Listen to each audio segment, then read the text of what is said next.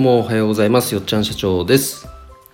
えー、虹のアトリエという花と緑に関わる人のためのオンラインサロンを運営したり、えー、花と緑のプロジェクトに特化したクラウドファンディングサイトの運営をしたりえフラワービジネスに関わるえ各種プロジェクトの開発提供をしている株式会社ジョーロの代表を務めております、えー、さて母の日終わりましたね、えー、花業界の皆さん本当にお疲れ様でした。特にね現場で、えー、お仕事されてたもう生産者の皆様はもちろんのこと流通に関わる方市場の方そして花屋さん本当に疲れたと思います。でね残処理もうね少しずつも落ち着いてきたかなというところ時期かなとは思うのでまずはゆっくり体休めて、えー、これからのまたね忙しくなってくるシーズンに備えて、えー、今は思考の時間ですね。このちょっと落ち着く時期に差し掛かってくると思うのでこのシンキングタイムこうシンクウィークシンクマンスとでも言いましょうか。これからを見据える時間これをねゆっくりとっていただきたいと思います。体ももちろんゆっくり休めてねそんな期間に当てていただきたいと思います。はい。えー、じゃあ今日の本題ですけれども、えー、今日は M&A についてちょっとお話ししたいと思います。えっ、ー、と M&A っていうと僕はですね正直過去は結構なんかマイナスのイメージをどこか持ってたんですよ。あのはっきりとした理由は分かりません。ただ単になんかすごく攻撃的なイメージをなぜか持っていてそれをね会社として実施していくっていうことが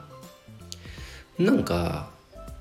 こう腰が重たかったと言いますかそういう印象をかなり強く抱いていたんですが最近ね実はガラッとイメージが変わりました。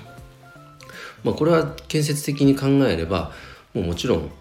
あのなるほどなと分かっていただけるかと思うんですがその背景をまずね解説します、まあ、改めて僕が言うことでもないんですけれどももう時代的にもう日本の人口がですねまずもう大前提として増えていくっていうことは相当厳しいですよね。まあはっきり言ってかなりもう難しいと言ってもいいでしょう。なので日本というマーケットだけ見たらどんどん縮小していくっていうのはもうこれ分かりきってることなんですよね。でその中で、花屋さんで言えば今現在全国に約1万5,000店舗あると言われています。でただそれが少しずつこう減少傾向にもあるという噂を聞いたりね、まあ、このコロナきっかけでけというか多分それが決め手になっちゃったんじゃないかなと思ってますが、まあ、閉店を余儀なくされたとかそういうお話はよく聞きます。あとはまあコロナ前からですねもう実はもう後継者不足。こういった話もよく聞きますしあとは経営者のやっぱりもう高齢化ですよね。後継者もともといないのは分かってたけどいつまでこれもう続けるんだろう、まあ、霧のいいとこでもうやめようって考える人が、まあ、ね年々増えているっていうのがはっきりとしたデータを見たわけじゃないんですけどもこう体感としてね聞こえてくる声だけで判断しても増えているというのが実感です。でこれは何も花の業界だけに限ったことではなくてこれはもう日本全国あらゆる業種で起こっている現状現象なんじゃないかと考えています。そうなった時にですねこの M&A 戦略というのは僕は一つ効果的な戦略だと考えられるようになりました。というのもやっぱりお花屋さんだけで見るとやっぱり家族経営とか個人で経営されている方が非常に多いので、まあ、そういうスモールビジネスですのででもやっぱりお花屋さんがね町にあるとこう町が豊かと言いますか、まあ、飲食店さんとこう似た雰囲気はあるんじゃないかなと思ってます人の生活の中にすごく溶け込んでいくねビジネスだと思うのでやっぱりその町に必要だと僕は、えー、と考えてるんですね。仮にですよ、人口が、ま、10万人の都市でお花屋さんが10店舗ある町と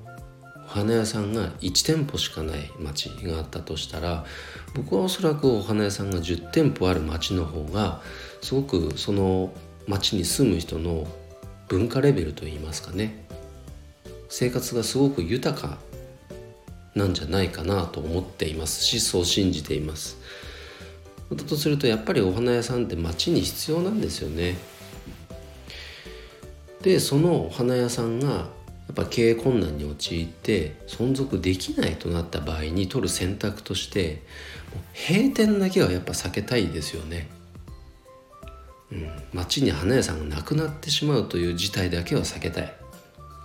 となった時に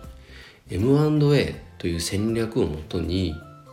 その経営母体自体は、まあ、例えばなんとかグループ。でも実際その何々県何々市でお花屋さんを運営しているのはえっと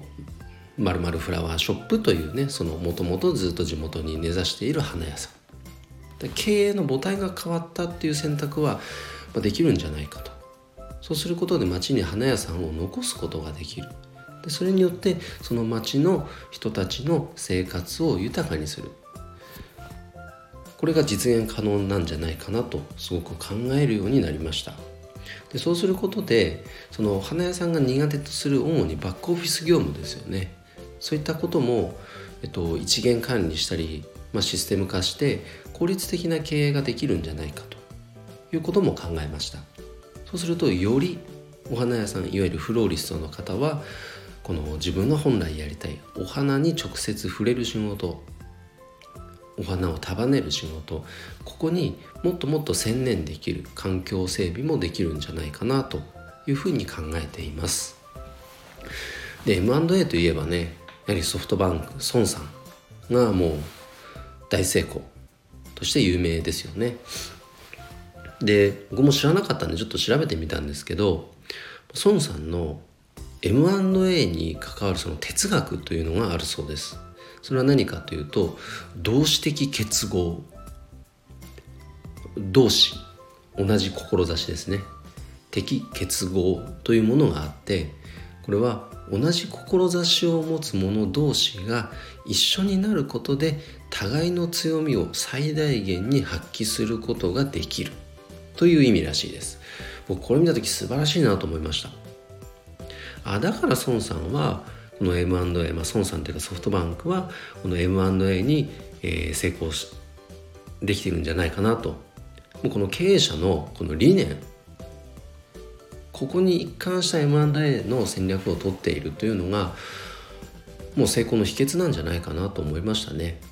やり方よりもあり方ですよね。うん。なんかこう他の企業を取り込むっていうんではなく共に成長しましょうねという考え方がソフトバンクのこの M&A 戦略のこの礎になっている。ということを学ばせていただきました。これは本当に勉強になりましたね。なのでもし僕が今後もし仮にですけど M&A これを戦略として会社に取り入れることがあったとしたらですねもうこの考え方っていうのはもう TTP 徹底的にパクりたいと思いますすごく共感しました、はい、という、まあ、今日は M&A についてお話をさせていただきました、はい、じゃあよっちゃんいいねとか、えー、共感するよ応援するよと思っていただけた方はハートマークもしくはフォローを押していただけると嬉しいです。はい。それでは、今日の配信は以上で終了です。今日も一日頑張ろうよっちゃん社長でした。バイバイ。